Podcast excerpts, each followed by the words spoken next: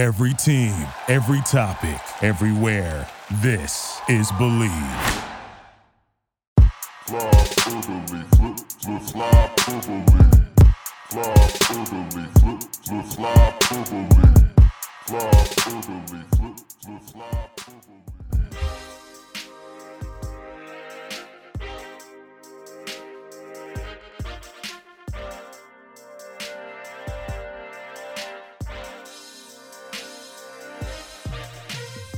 Griggs, it's my understanding you have just come back from N'awlins, N'awlins, I believe is the pronunciation there. Some people would call it the small difficult.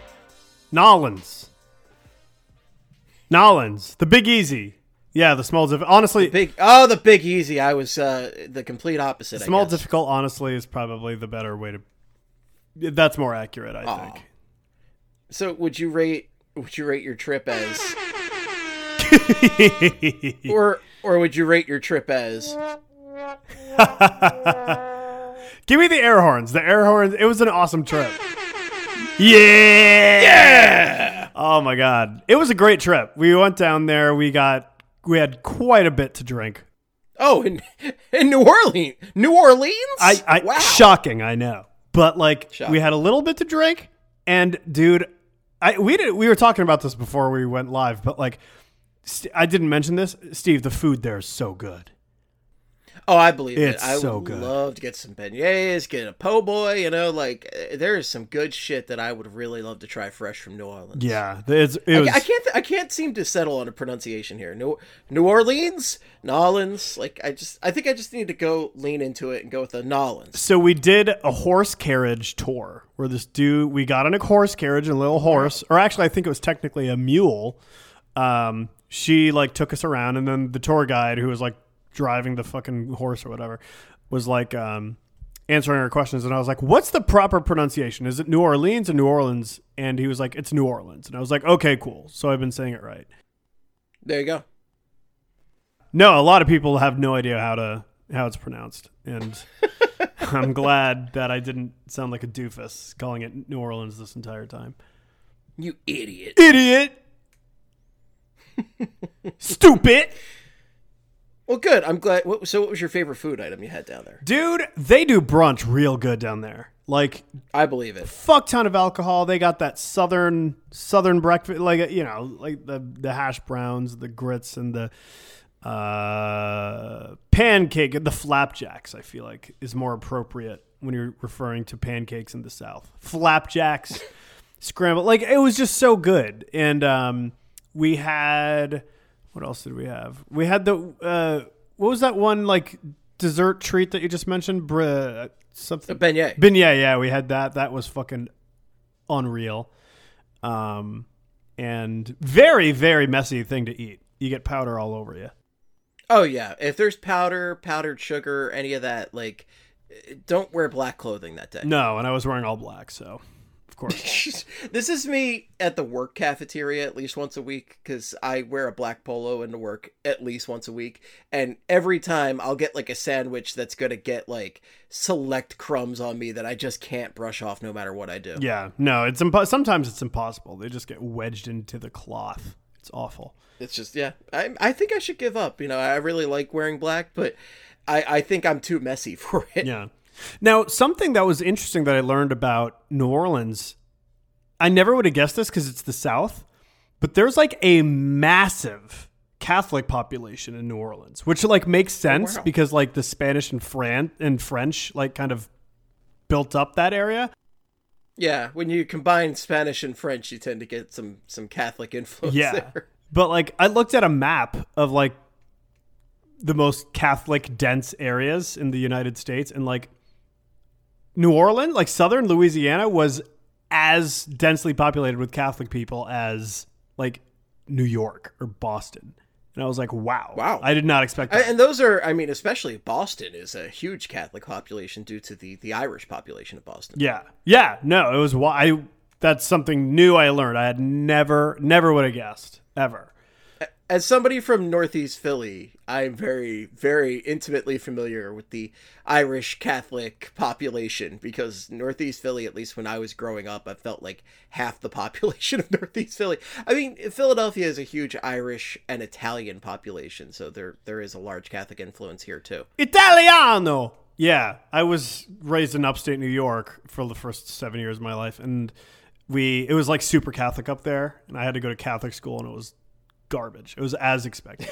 It fucking sucked. Yeah, I'm a vet of Catholic school as well, and I went to a Catholic grade school for 5 years in Northeast Philly, and then I lived in Jersey for a few years and went to public schools there, and then I moved back to Northeast Philly and went to Catholic high school because apparently I hate myself. No, I had the thought that I would have friends from when I was in grade school and it would be an easy transition. And instead I got, oh, hey, didn't you go to school and then disappear? You were that weird kid, right? I'm like, oh, fuck. Dude, the fact that we survived Catholic schools, man, I only lasted 1 year because they knew. I did all 4 years at high school. And I'll tell you what, it wasn't, I didn't do too bad with it until my junior year when I had, I don't even remember what the name of this religion class was, because they make you take religion class if you're in Catholic school, if you're not familiar with the Catholic school experience. And I would have to take one per semester, or one per year, because we didn't really do semesters per se. And my teacher, my junior year, was a gentleman named Mr. Dickerson, which, if you want to think of a name that people are going to make fun of in high school, that was the one. And I swear to God, this guy was growing devil horns out of his head. He had these two little bumps growing out of his head. And this guy was just one of the most, like, religious blowhards you've... Like, he actually gave kids extra credit to go to an anti-abortion rally. Oh, my God. Yeah, like in DC, which I got into arguments with this fucking teacher all the time. Like I actually, because also junior year is about the time that you start feeling confident enough in your intellectual abilities that you can argue with the teacher, and you're defiant enough because you're a teenager that you're like, yeah, fuck you. I know what I'm talking about better than you. Yeah. Yeah. I did, because he was an idiot, but you know. That's horror. I mean, every other year was fine. Every other year was fine. You know, I had a really weird teacher sophomore year. I actually had a good, like, old school Northeast Philly guy freshman year. And then senior year, it was like some weird family planning, a very nice gentleman in his early 30s. I can't tell you anything else beyond that about him. But, like, junior year, man, that stuck with me because that was a battle. That was a war. I don't remember much from my tenure in Catholic school because I escaped when I was like before first grade.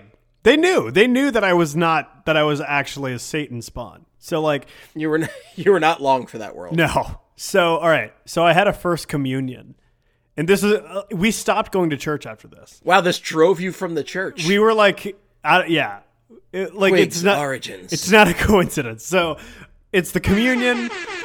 Yeah. So basically, I'm like in the little line with my hands in a little cup to get that stupid little shitty piece of, like, that little wafer. But the shitty church I was at, they didn't have the wafers. So they gave me like this fucking cube of like, what? Like this dried shitty bread that was probably made like in the years that Jesus was alive.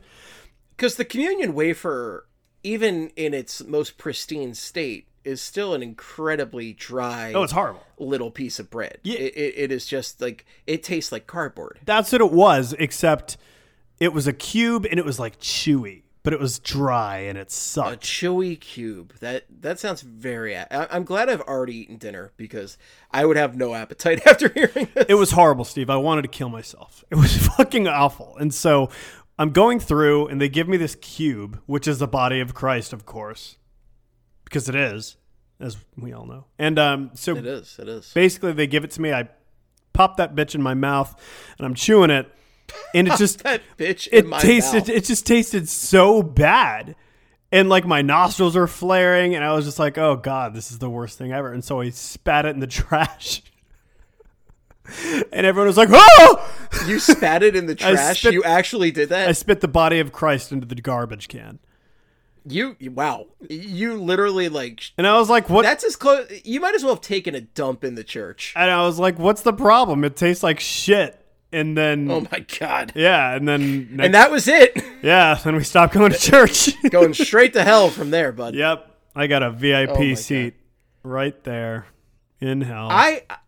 I made it through the communion just fine, but I had an incident. This was more of an incident with like my father than it was with the church per se. Well, the church wasn't involved at all. The church, but like because of my learning in Catholic school and because of the guilt that they build you up with, the never ending guilt that never goes away at all. They really like hammered it home that like. Was the communion goes? Does that go along with the confession? I fucking forget at this point. It doesn't matter. But like, I was really like on edge because of this, because like they really make you think like you're going to hell if you like lie about stuff, you know, all this. So I think I want to say I was 9 years old, and the place I was getting my hair cut, my dad took me to get my hair cut before the communion, the confession, whatever the fuck it was. It might have been both. I don't remember. It was a long, long goddamn time ago. Really, just with the sacrilege on the start this one. That's a good start. But so the haircut, it was like cheaper if you were 8 or under. Okay. And my dad's like, just tell him you're 8. I'm like, no, that's lying. Yeah. And I refused it. My dad got furious with me. I mean, of course, you're lying. You're going to hell, Steve. I know. Looking back, I mean, today I would absolutely, I am 8 years old, no doubt, but I really had the fear driven into me by all that, and I was just like, I can't lie, Dad. And my dad still brings this up to this day, and I'm like, yeah, I was an idiot, Dad. I was real dumb. I remember there was a period in like middle school where like for some reason, like I was going back to like thinking more religiously. I was like, I don't know. I think someone scared me like, you're going to hell. And then I was like, oh no.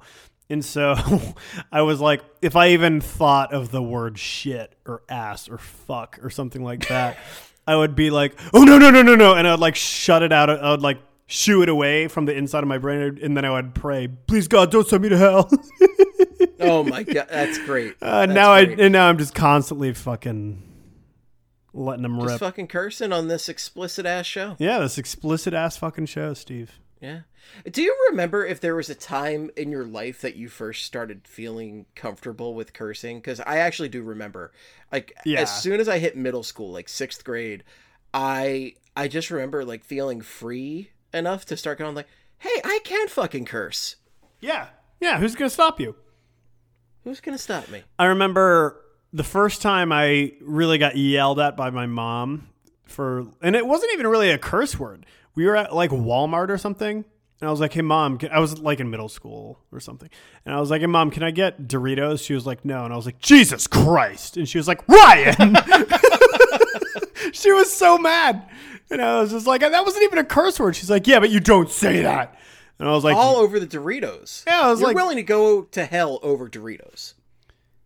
There's a reason I like them flaming hot, Steve. I'm getting ready. I was gonna say, what's your Dorito of choice then?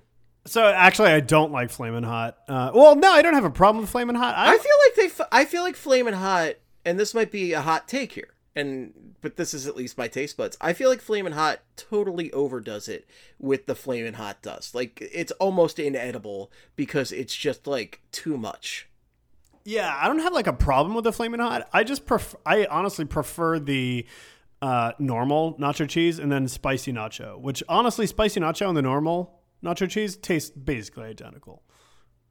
They do. I mean, spicy nacho has a little bit more of a kick. Yeah. I love a spicy nacho though. Spicy nacho Dorito is a killer chip right there. Yeah. It's something, you know, I used to be my favorite. I actually tend to go with the straight up nacho or, you know, fuck around with some Cool Ranch here and there, but I tend to stick with the OGs now, but there was a long time when spicy nacho was the go-to chip. Yeah.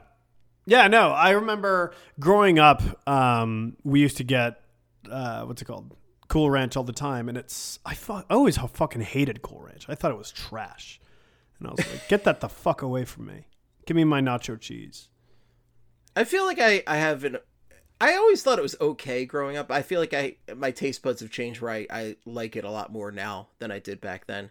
But it's funny going back to the spicy nacho and the Flamin' Hot talk. Like, I feel like spicy nacho does what I want those Flamin' Hot chips to do, which is just give me some heat without like making it almost inedible. Like one time, so there's a service. I don't know if you are you familiar with GoPuff? Oh yeah, I know GoPuff. Okay, and not everybody knows GoPuff.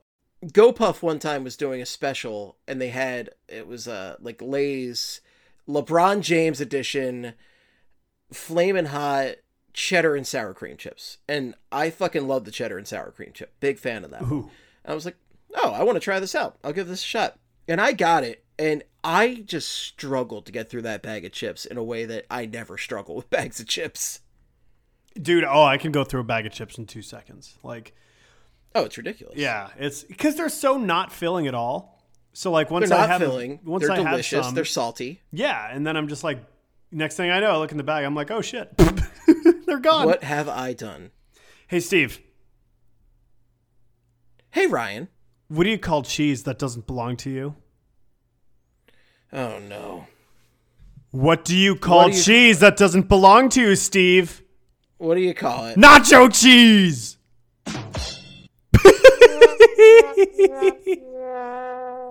I forgot about the soundboard. Fuck yes.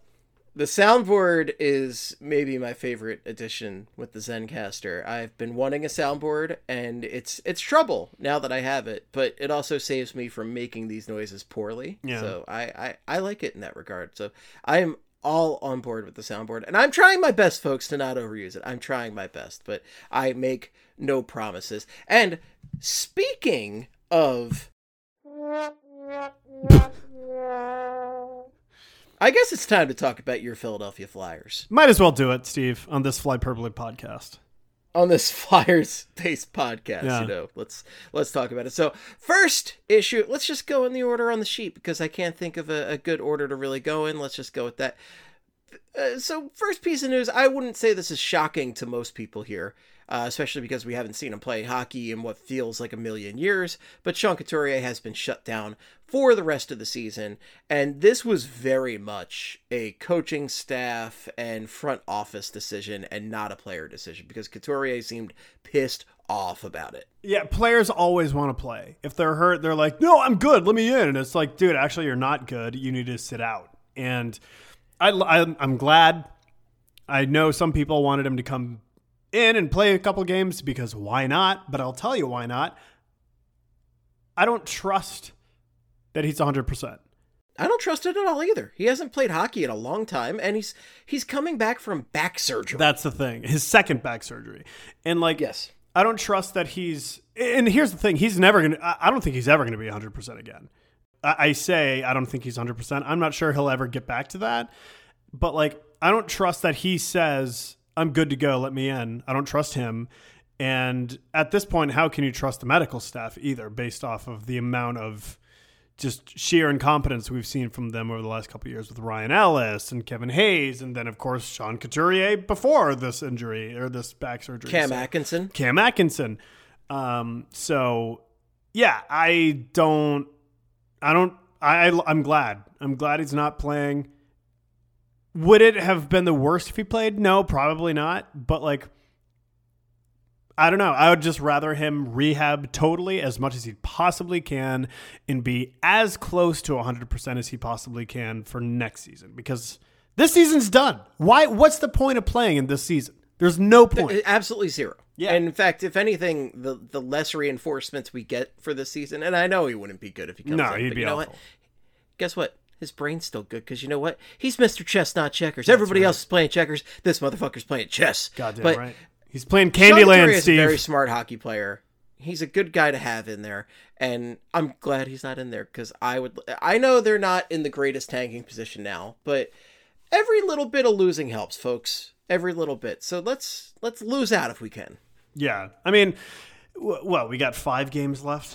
At the time of this recording, we got 5 games left. Yeah. It's getting down there. It's wild to think about. We are almost done with another cursed season. Thank God. Another cursed season of Flyers hockey. I'm so I mean, at least there's like a very, very small glimmer of light at the end of the tunnel right now, because they've moved on from Chuck Fletcher, because the coaching staff is fully cognizant and not under any illusions about the status of this team. Did you see Rocky Thompson's comments after the Blues game? I saw a little bit of them, but can you recap for the listeners here? So basically, the Flyers sucked against the Blues. Like, they were quite bad. I could tell that, and I watched from an iPhone on a bar while playing Quizzo with Emily and Italian Joe. Yeah, well, I mean, that sounds pretty awesome. I wish I was doing it. It was a good time. It was at the Pope, the last place we hung out. Oh, I love that place. It's a good spot. I drank a bunch of Cloudy and Cumbersomes, and we won 80s, 90s Quizzo, basically. On Emily carried the team. She absolutely Claude Giroux'd that team to victory there. I could see her being really good at trivia. There was the second round was all finish, like, do the next lyric from this song, and it was like mostly 90s songs with a couple 80s thrown in there, and I probably got 2 or 3, and Emily just friggin' rocked the house. She got all but like one of them. Oh baby.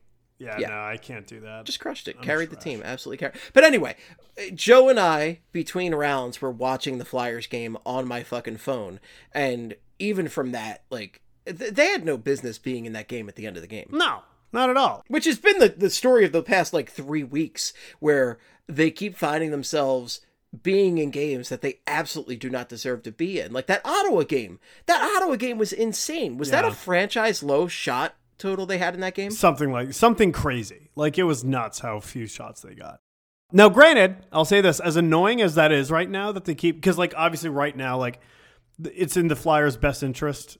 Well, their best interest still is to win, but, like, it's in the fans' best interest to get losses right now. But, like, it is good to see them continuing to fight in the third period of games when they're down and out. Because, like, that'll come in handy in future seasons. You know what I mean? Like, right now it's annoying, but, like, one day we're going to be like, damn, this is awesome that they're never out. You know, it depends on how many of these guys are around for future seasons. Well, that's the thing. That's a huge question mark. For the record, they were outshot 46-11 in that Ottawa Senators game. And it's a minor miracle that game went to overtime, because they had no business being in that game. They just got smoked, and they somehow... Cam Talbot just had one of the worst goaltending performances of all time, because he allowed 4 goals on 11 shots. One of the Flyers' magnificent 7 from the 2018-19 season. Oh, my God. Just what a terrible season. Flyers legend, Cam Talbot. How could I forget to call him that? So, all right. So, after the game against the Blues, Flyers lost 4-2. And Rocky Thompson, who was on the bench instead of Tortorella, because Torts is chilling up with in the press box with his new BFF, Danny Briere, the soon-to-be full-time general manager, because that's probably what's going to happen. So Rocky Thompson was, like, taking the role as, like, the head coach, quote-unquote, on the bench. And after the game, he said, quote, "I don't think we competed at all in the very beginning. Sometimes it's not just competing up ice, but it's competing in your own end. And I thought we were sitting back. We just weren't working at all. I just thought some individuals were just going through the motions, and fortunate for us, it changed, but it was too little too late. A good lesson to learn. I just said it's not about X's and O's, and quite frankly, it looks like some guys in here don't even care. They're just not trying. I said I'm not going to call anybody out individually, but your teammates know, and you know, and I'll give everybody another chance here, and if you do it, I'll keep playing you. If you're not, I'm not going to play you." So... does that sound... Rocky Thompson's going to keep playing you? How many more games do you expect to be head coach, bro? Yeah, that's the thing. He said, I don't have that authority typically as an assistant coach, and I'm a little bit more of the good guy. When you don't have coach. The hiring and firing power. Yeah.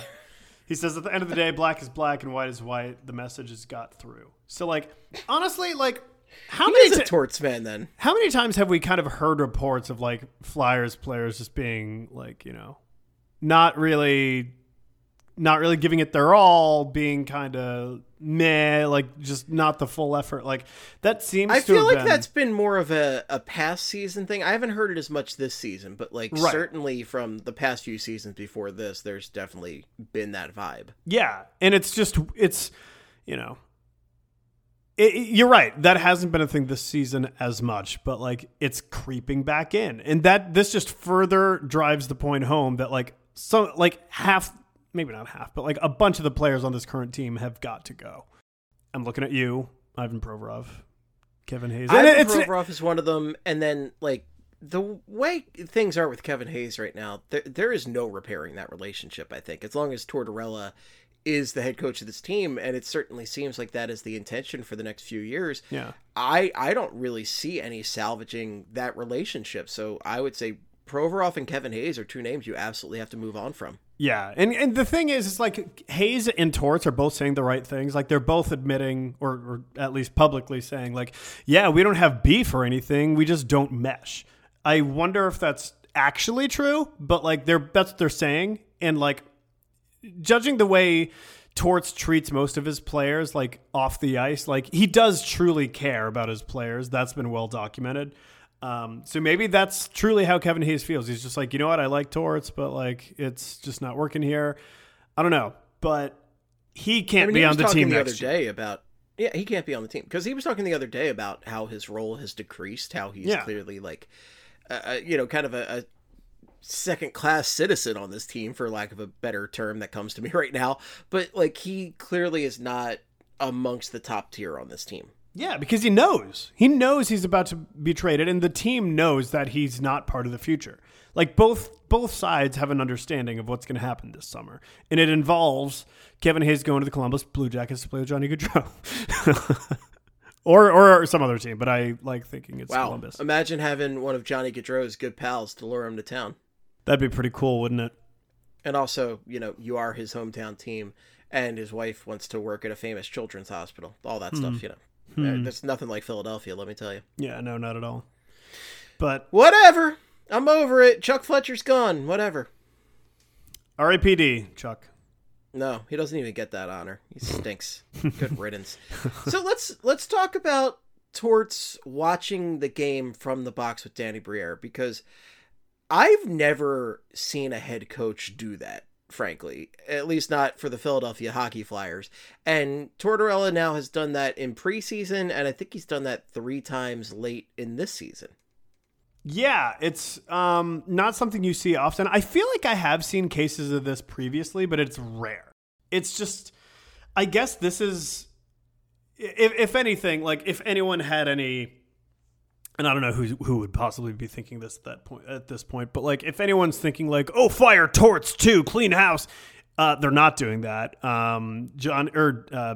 Danny Briere is going to be the GM, and Torts and Briere are developing a rapport, and that's why I guess they're kind of doing this. They're trying to pick each other's brain. This is just smart politics on John Tortorella's part. You know, you schmooze with the new guy and the new boss man, you know, see what's up. I am honestly curious if Torts is trying to pull a Barry Trotz and position himself for more of a front office role after the next couple seasons. Like I wouldn't be shocked. I could see it. Like not, you know, I think we all agree Danny Briere is going to be the GM, but I mean, there's a president's role. There's other roles within the front office. Like there are roles he could fulfill. And I'm not saying this is immediately, but you know, it's an interesting strategy on Torts' part because A, he gets to watch the game with the GM that's coming up and evaluate everybody and talk shop with him about each guy as they're playing, which I think is really interesting. And also it is a different perspective from up high as opposed to right on the ice. You really can. I really like watching the game up high when I'm there. I don't like the seats. The seats at the Wells Fargo Center up high are trash. Okay. They can't fit larger human beings. Okay. And I feel persecuted. That's this big man thinks that is wrong, and it needs to stop. But anyway, it is. I like the view from up top. You know, I really like center ice, 200 level first row. That's great shit right there. And I don't think it's 200 level, but you know, the higher up center ice, you can see everything. It's awesome, and you do get a different perspective. But it's also interesting that it's a good opportunity for his assistant coaches to get that valuable head coaching experience, so then they can go into prospective interviews in the future and say, hey, you know, I have fiddled around with the head coaching, you know, I've gotten some opportunities, blah, blah, blah. Yeah, no, and that is a valuable thing. I think for me, the most important thing is just the fact that Torts and Briere are really watching these games together in the press box. I feel like they're really getting to know each other well, what each other wants, what each other is looking for. Like Torts is saying, Noah Cates, man, like those are the kinds of players I like in the lineup. And Owen Tippett, we need more players like him. Like that's what I want more of next season. And I'm sure Danny Briere is saying like, oh yeah, like you said, you don't want Hayes around. Yeah, I can see what you mean. Like looking at him from up here, it makes sense. Like I'm sure they're having conversations like that of like what the goal is for next season. And beyond, because it's sure the way the Flyers market John Tortorella, it feels like this is going to be, he's going to be the Flyers head coach for several more years, I think. I mean, we've said this before too. Yeah. Guys have been fired, but you are right about the marketing where he's the face of the franchise. Right. He's more marketable than any of the players right now, frankly. Yeah. I mean, he's the face of the franchise right now. And you have not been to any Flyers games this season, have you? I have not, proudly. I have not been to one Flyers game this season. Okay, so at the hype video or whatever it is that they play before like the game starts, at the very end they show like John Tortorella, like a close up on his face, and like the whole crowd's like, "Woo, yeah!" And it's just like clearly he's the most marketable entity in the organization right now, and it just feels like he. You're right. Like the way that he's up there with Briere and everything, I wouldn't be shocked if he does end up taking some sort of front office role once he's done coaching. I don't know if that'll be with the Flyers, and I don't even know if he'll want to do that. Maybe he'll just want to stick to like hanging out with his pets all day. I think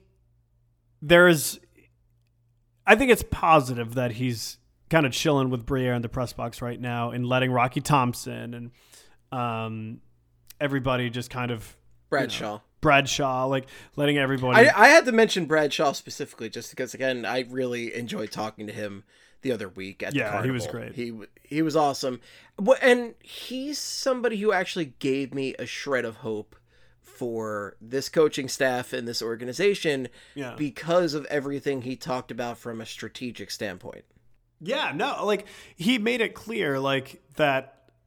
This coaching staff isn't exactly just these old time hockey men. You know what I mean? Like they're more progressive than people think they are.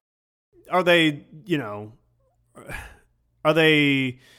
Rod the Bod? No, but they're clearly capable of coaching a good hockey team and constructing a good hockey team, or at least putting their input in to construct a good hockey team. So I don't know. I think it's they're capable of maybe coaching. Well, we're going to see if they're capable of constructing it because the GM has no experience, but you know, we can hope. Yeah. But I think it's happy. I think it's good that Torts is doing this with Briere. I just think they're communicating, which we never saw him really do that with Chuck. So it seems like that's a positive, you know, move. Can you really communicate with a mannequin? I don't know. I guess you could. In Philadelphia, you can. You know, it is where Mannequin was filmed. You won't get any responses, but you can talk to him. You know, there is a movie called Mannequin where a mannequin comes alive, right? And it was filmed in Philadelphia. So I didn't know that, but why? You didn't know? Why did I not know that? You don't know about Mannequin, the 80s? I don't know if you can call it a classic, but. There is a film from the 80s called Mannequin where a mannequin comes alive and a man has a romance with it. Any movie from before like 1994, I like don't know. Unless we gotta have a whole film series. We gotta have like the Flight Film School this summer.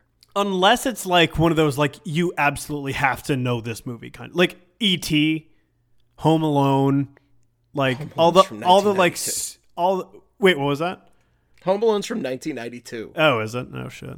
I thought it was the 80s. But like E.T. and then I don't know. Like we're 100% this summer. We had to find something to do for the summer, and I know our assignment. We're doing Flight Film School, and I am assigning you films, and you're gonna watch them, and then we're gonna discuss. They're gonna be good movies. I just don't care about movies very much. Oh my god! All right, you're fired. I don't. I'm not a movie guy, like at all. I'll watch a couple. I'll watch again. This is like the saddest thing I've ever heard. I'll watch a couple movies. You're tearing me apart here. You're tearing me apart, Lisa. Did you fucking know that? Yeah. How can you not? The Room. Oh, apparently you can not know a lot of stuff. Oh, well, everyone knows The Room. I guess. Oh, hi. I thought everybody knew the Weasel, knew Pauly Shore, and you don't. I don't assume everybody knows anything anymore. Yeah, I mean. Yeah. So sad. I as a man who just literally watched every Steven Spielberg movie over the past like 3 months, this just is terrible news to me. But whatever. Yeah, let's talk. We're here to talk about hockey, I suppose. I can't fire you yet, so let's let's get back to the hockey talk. But so I wanted to. There were two more fun stories I saw pop up in the past couple of weeks. And the first one I wanted to discuss was about like these NHL fines where teams are like fining players just internally. This is just a locker room thing where they're fining guys for not following certain protocols, like based on like how you're dressing, stuff like behavior in the locker room, stuff like that. And one of the ones I caught for the Flyers, so James Van Riemsdyk apparently is the player in charge of collecting the fine money on the team. And this was on The Athletic, by the way, this article. And I'll just read this passage here regarding what the Flyers have here. Speaking of grooming habits, Van Riemsdyk said if one of his Flyers teammates gets caught with a flashy new haircut, that's a fine. He admits it's a struggle for players like him who keep it tight up top. He said, almost quietly out of fear of getting found out by nearby teammates, that he got a haircut a few days prior. It almost works the other way. You get a haircut every 2 or 3 weeks, it doesn't look like you've gotten a cut. Then you can steer clear of a fine, Van Riemsdyk said. This is why the NHL sucks. Let your players be interesting. Let them get fucking mohawks. But this is what the players do to each other. Why? This is just... I think it's just fucking around with each other. And then they use the money at the end of the season to buy a big dinner or charity or something. That's dumb. They should have a contest to see who could have the dumbest hair. And the winner gets the money. I agree with that. You should check out the whole article, though, because there is like some weird little caveats in there. I would be fucked with the Flyers because, well, number one, maybe I wouldn't be as cheap about haircuts if I made millions of dollars a year. But as it is currently, I am extremely cheap about haircuts, okay? I like to get a haircut as infrequently as possible. I probably go every, like, 2 months, maybe 3 if I can stretch it. My hair gets real floppy. It gets real curly. These long Puerto Rican locks come in, and my hair gets fucking thick, man, when it gets long. It doesn't grow down. It grows out. Did the article mention anything about players getting fined for having chicken wings and pizza? See, people give Ron Hextall a lot of shit on that, but I'll tell you what, I get what he was going for, and people give Nathan McKinnon shit for this too, but like, I do understand not wanting to give your athletes junky food while they're on company time. Yeah, I get it. Yeah, I don't know. I just remember, like, whenever I was in the Vegas locker room, I was always in the away team locker room. They like always had like pizza, and shitty pizza, by the way, like Little Caesars. They had like pizza. They'd have like 10 Little Caesars boxes. The Sharks, they were fucking...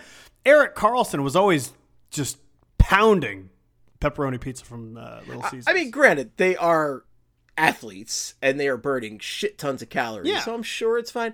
But I get what Hexy was going for. He probably made everyone miserable by doing that, but I get what he was going for by trying to get guys healthier so they are better athletic machines. How much are they getting fined for these dumb rules?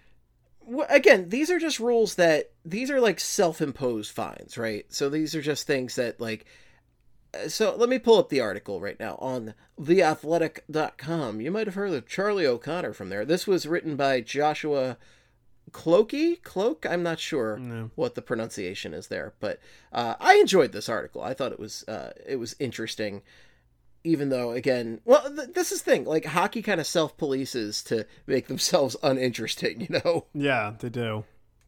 Okay, so here's one about Marc-Andre Fleury.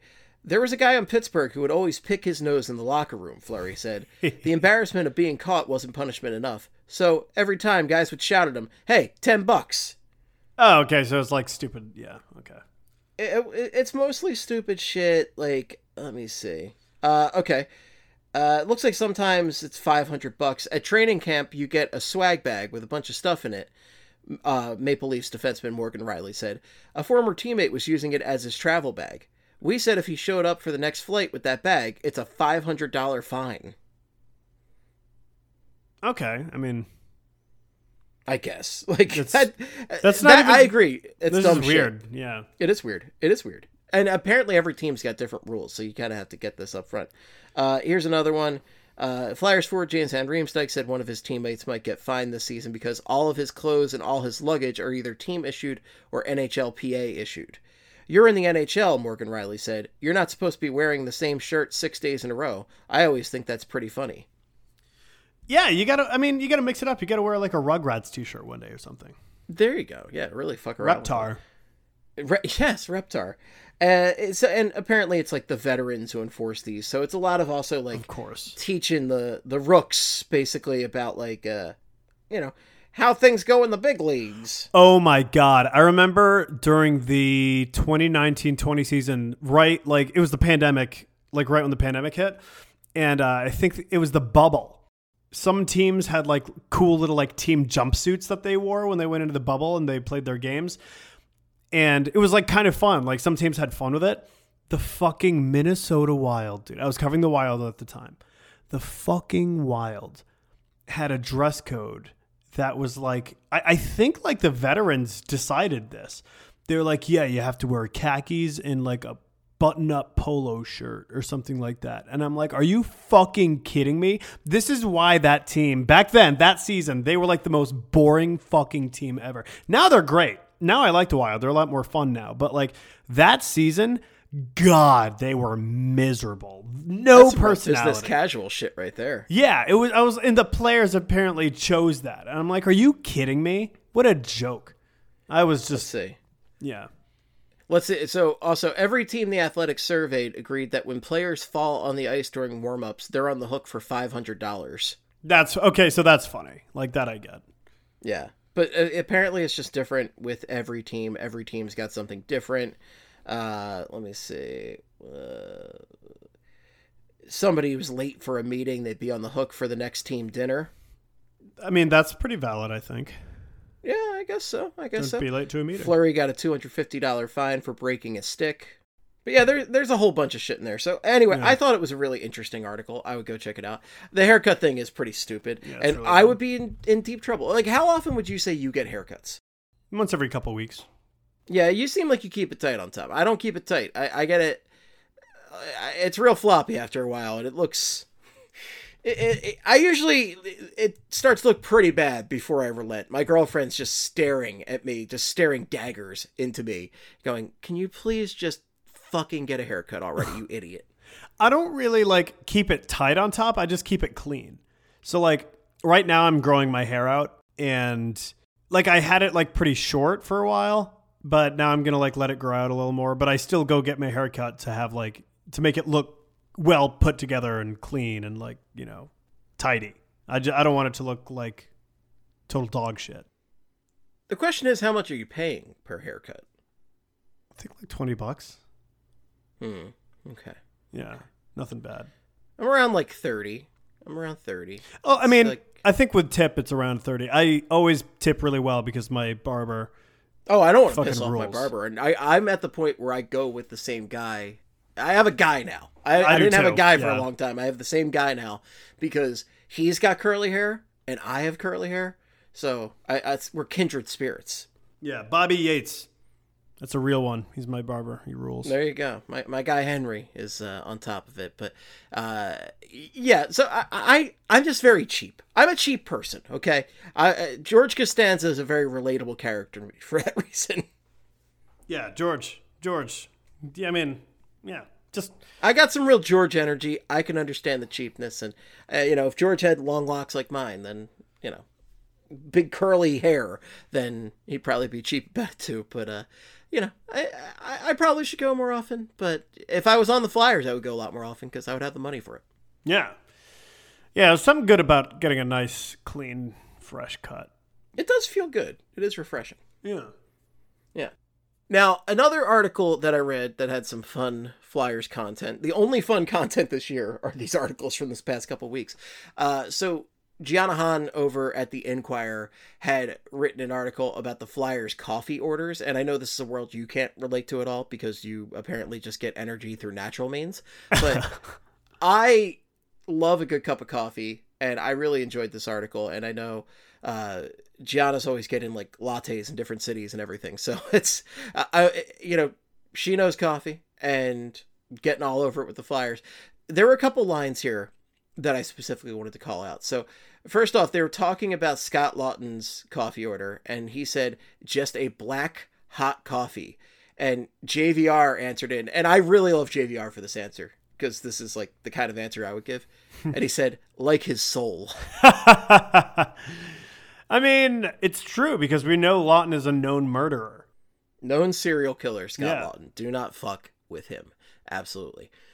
However, what I cannot relate to JVR on here is apparently he drinks a mushroom coffee, and I'm using coffee in scare quotes there because, as Kevin Hayes points out, that's not actually coffee because it's not made of coffee beans. So whatever this mushroom energy drink JVR is drinking, I'd be willing to try it if somebody gave it to me for free, but it sounds bad. I'm not even trying it. I'm just tossing it into the trash. Yes. No, thank you, James Van Riemsdyk. That's some psycho shit right there. James, if you're listening, which you are, known Flypehead. Oh, yeah.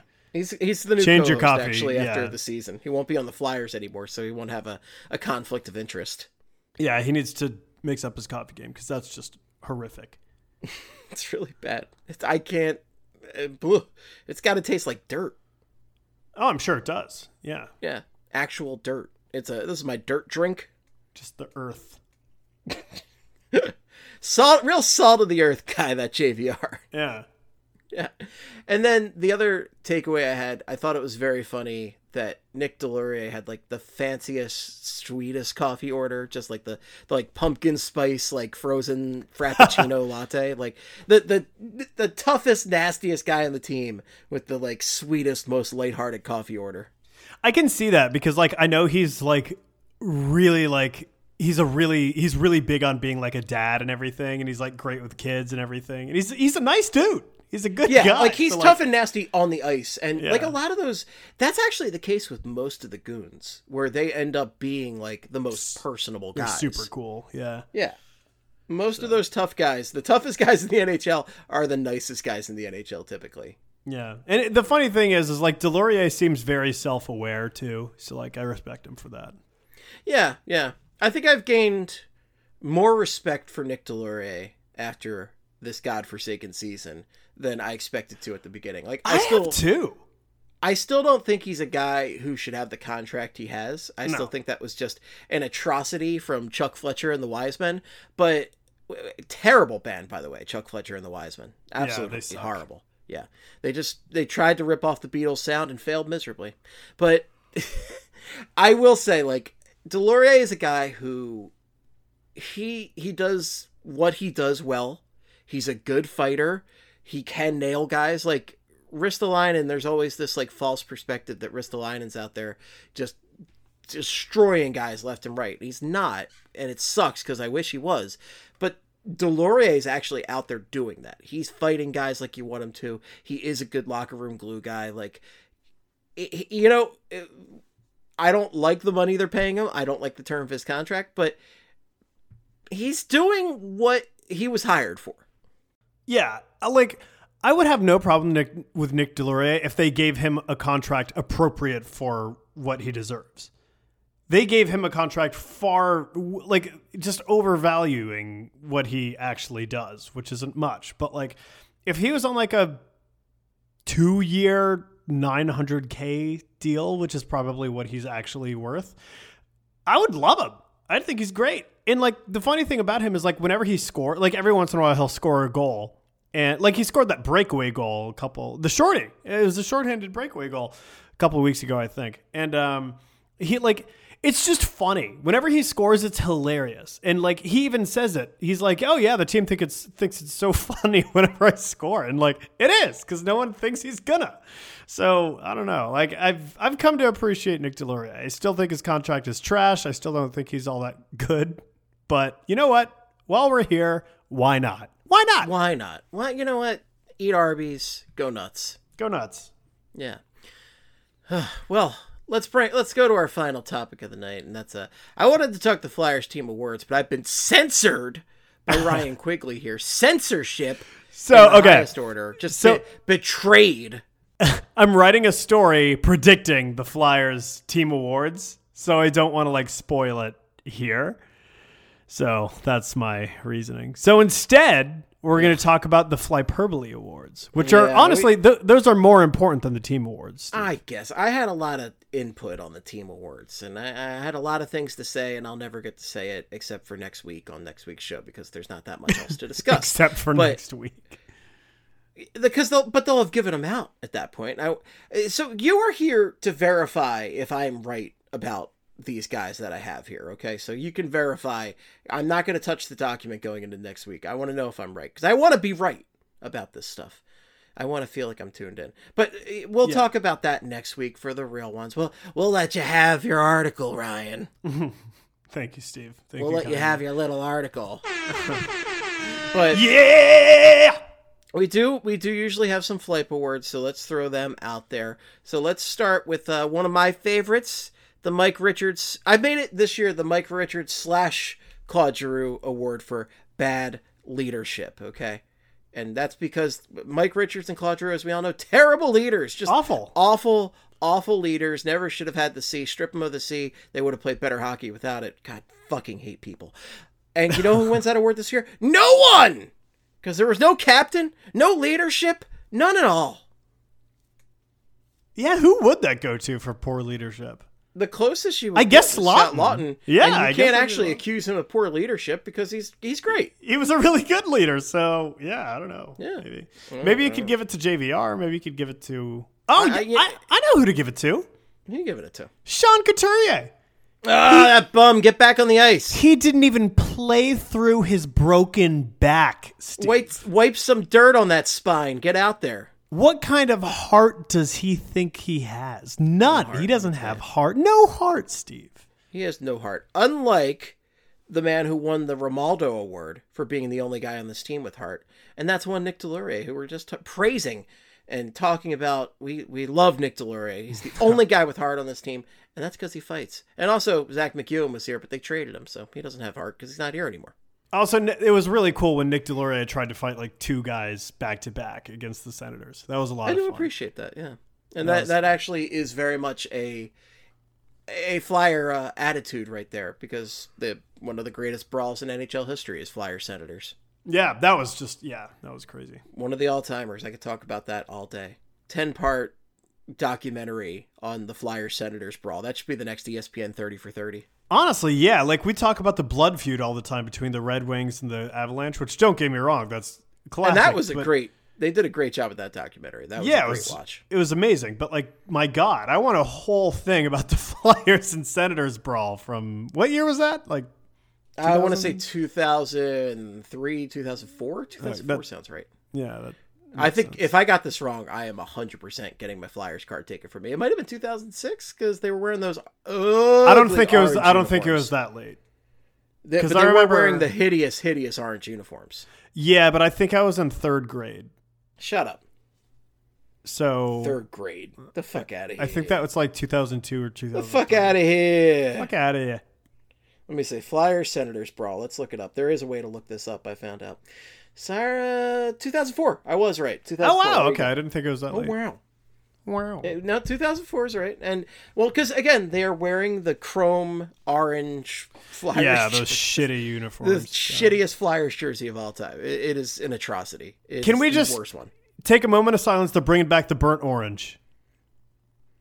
Last week we were talking about the new uniforms, and now it's not official.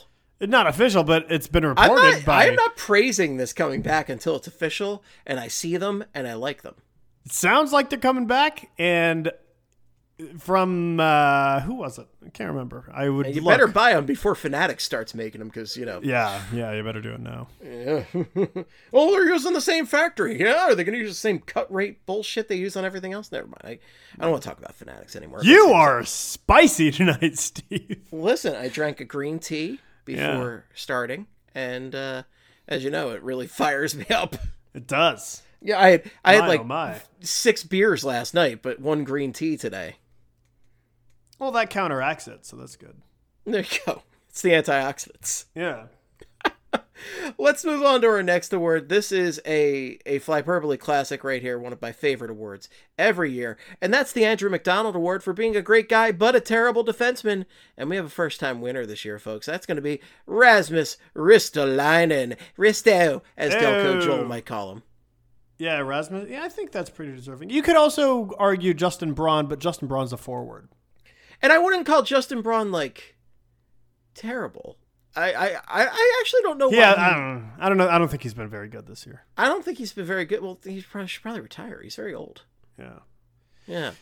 But, hey, guess what? Risto's going to win it. Risto. Did you know that Joel Farabee apparently has a Delco voice he does? And he calls himself Delco Joel. I've heard about this, and I love that. I didn't even know this until I saw a Flyers Instagram thing the other day when they were asking about the Philly season, and he said something like, I want to see a Schwarbaum. Schwarbaum. Yeah. But, I didn't know he walked around doing, because they said, Delco Joel, and I've seen the terrible, god-awful Philly Joel pun before, but I've never seen Delco Joel. The sign guy needs to stop. I don't like him at all. And you know what? Justin Braun needs to retire, and the sign guy needs to retire. I think the sign guy's gone into hiding because he hasn't really been around, which, valid. There's not really much to celebrate. I haven't been around either. But, as I better not see his ass if the Flyers come back.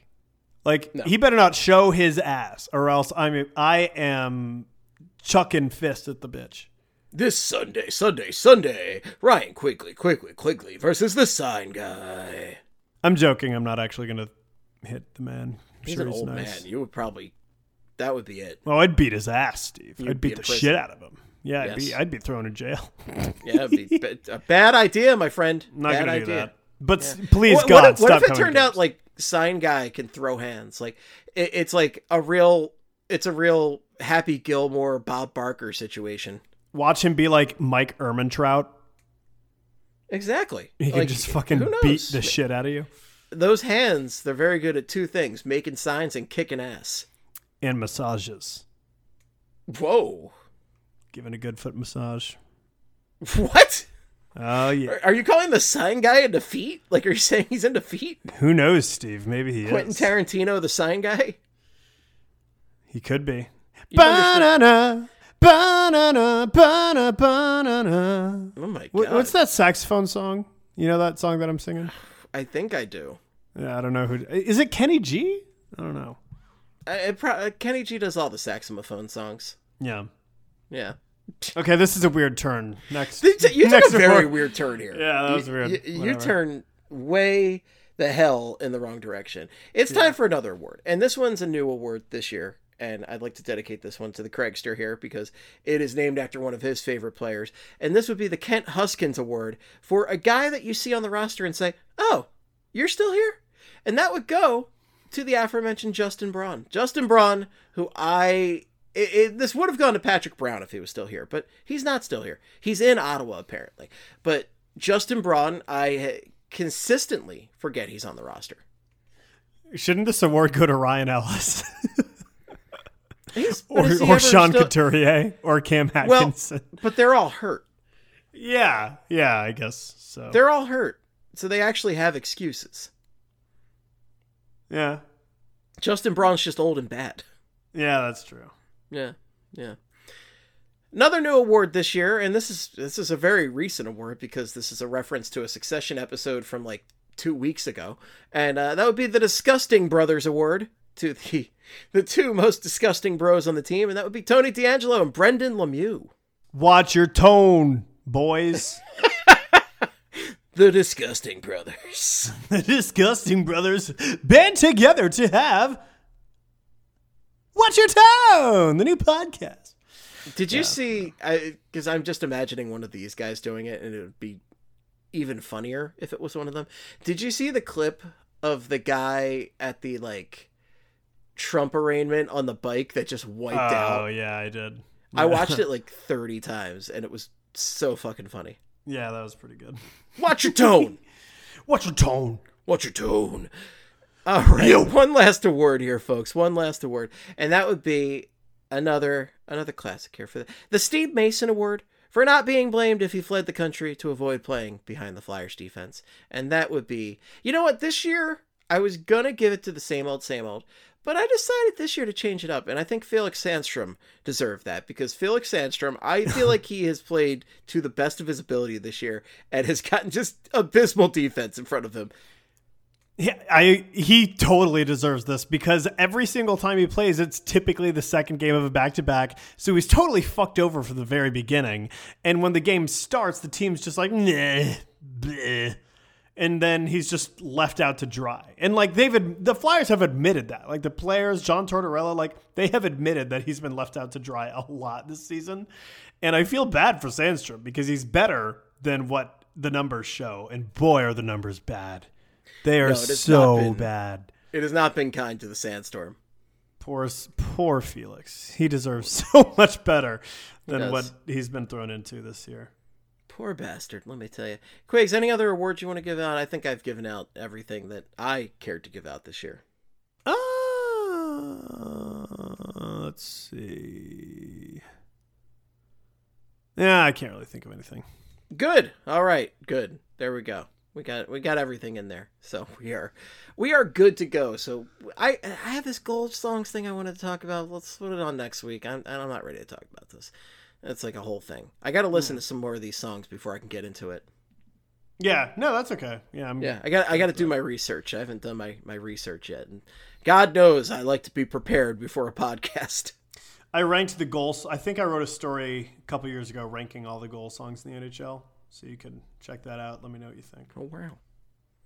How about that? What site can you find that on? You can find that at thebroadstreethockey.com. But the problem is I don't know if it is in existence. So let's give a quick website update. Okay. So Broad Street Hockey BSH 2.0 is active currently. We're currently under the ghost URL. I believe within the next week, we will be back to broadstreethockey.com. And you might have noticed most of the articles behind a paywall now. And that's because our writers, who are all wonderful human beings, need to eat. And would be nice to eat. Yeah. People like Ryan Quigley here need your support, and they need a little bit of cash per month if you could spare it. You know, we'd really appreciate it. And there's some good high quality tangy tent coming out from the wonderful people at BSH 2.0. All right. But a lot of the old articles have been migrating over. I think a majority of them are back over. And if they're not over already, they will be over soon. Yes, they will. And just so you're all aware, the site is open to everyone for the full month of April. So we want you guys to see what we're doing, what we're putting together. A lot of really exciting content we're producing. And it's just, we're really all upping our game now that we're kind of going independent. And it feels a lot better knowing that we can kind of do this our way as opposed to the Vox way. So, check it out. The new site's looking great. And, you will not be disappointed. We're going really hard at it. Let's give a little shout out to Marcello too for all the help he's had with getting this all put together. Marcello, Flyers faithful OG over there, and just crushing it over here. Yeah, and a shout out to Kelly for saving us, making this site happen. Kelly's been fantastic. You know, we all know Hinks is great. Like, everybody listening to this, we all know how great Kelly is. And we'll have to get Kelly on for a summer episode at some point just to have a sarcasm off between me and her. But Kelly's awesome, and she has, like, been moving heaven and earth to make this website happen, and she's crushing it. So be nice to Kelly. Give Kelly many compliments because she deserves them all. Yes. Do all the nice things for her. She's really been going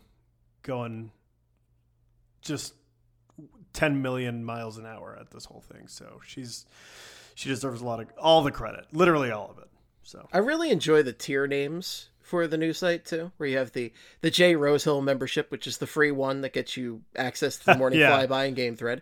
The Meat Read. Meat. The Eric Lindros. Big E, my favorite. And the Andrew McDonald, which is the most expensive tier, because, of course, Andrew McDonald, the most expensive defenseman of all time. There's never, of all time, no defenseman has ever made more money. Not Eric Carlson. Yeah, no, definitely not. But no, it's great. I think the new site looks really good, and people are putting out some good stuff. At some point, if I am bored this summer, I will definitely write a couple things. And we got some big stuff happening for BSH, and regardless, ain't shit happening with the podcast. We're just going to keep on keeping on with the podcast, and your streams will not be interrupted. We're going to keep on trucking, Steve. Wow. Oh, wow. And one last BSH thing that I wanted to plug before we wrap things up for the night. Tailgate coming up this weekend, April 9th? Yes, Sunday, April Easter. 9th. Yes, Easter Sunday, BSH will arise again to continue with the sacrilege. And that's going to be exciting. There is a Phillies game that day. There's a Flyers game. I believe there is a deal for the Flyers game if you are so inclined for that. So check that out. And I might go to the Phillies game. I'm not sure yet, but I will definitely be at the tailgate. I have no excuse because I live down there. I just got a bunch of fresh Flyperbole stickers printed up, so I will have Flyperbole stickers for anybody who comes up. And if you come up to me and you say the phrase, "How do magnets work?" then I will give you a Flyperbole magnet. I have maybe 10 of these to give away, and maybe 9 because I put one on my fridge, but I'm happy with how these came out. They're pretty cool. So I have a few Flyperbole magnets. If you come up to me, I will likely be wearing the Flyperbole shirt that Emily had made up for me, the Flyperbole baseball shirt. So I'll be pretty recognizable. And you just come up to me and you say, "How do magnets work?" And you will get a Flyperbole magnet. Write that down. Don't forget it. Yeah, because I no substitutions will be accepted. If you come up to me and say, "Could I get a magnet?" I certainly will turn you down. Yeah, you're not going to get shit. That would never happen because I am too nice for my own good. No, and I want to give them away. I just don't want to give them away to people who don't love Flyperbole. Yeah, no, I agree. Yeah. To people who look at our friend the rat and recoil in horror. Well, listen, we're not going to have a hard time giving those away. We have millions of listeners, Steve. This is an Emmy-winning podcast. It is an Emmy-winning podcast. That's true. Can't forget that. Yeah. Yeah. We bring the donkey sauce whenever we can. I am out of donkey sauce right now, though. I need to hitch a ride to Flavortown because there's just no donkey sauce left in me. So let's wrap this sucker up. Folks, thank you so much for listening. We truly appreciate each and every one of you. If you have any feedback for us, unfortunately, still the best place is on twitter.com.org.edu.ca.musk. Quigs, where can people find you on Twitter? Find me on Twitter at RyanQuigs with a Z. Thanks. Oh, wow. You can find me at Flyperbole or at Esteban, but if it's for hockey purposes, make it Flyperbole. Follow Flyperbole on Instagram. Follow Flyperbole on TikTok while it still exists in the United States of America. Follow BSH Radio, follow Broad Street Hockey on a variety of social medias. We are out there. Come to the tailgate if you can. It is going to be a good time. And that's all I got. Folks, you're all beautiful, beautiful people. And until next time, in the words of the great Gene Hart, good night and good hockey. Wow, wow, wow, wow, wow, wow, wow, wow, wow, wow, wow, wow. It's 2023 and you're still looking for a baseball podcast? What's up, party people? Danny Vietti here from the Wake and Rake podcast. Yes, I know the name of our show freaking rocks. Join World Series champion Will Middlebrooks and I as we banter about the best of the best from Major League Baseball, including power rankings, one of the best players of all time, headlines, solidifies a dynasty, and special guests. Reese Hoskins, Stro Show, Jose Trevino. Listen and or watch every episode of the Wake and Rake podcast, available on all your favorite listening platforms and the all-new Believe Sports channel.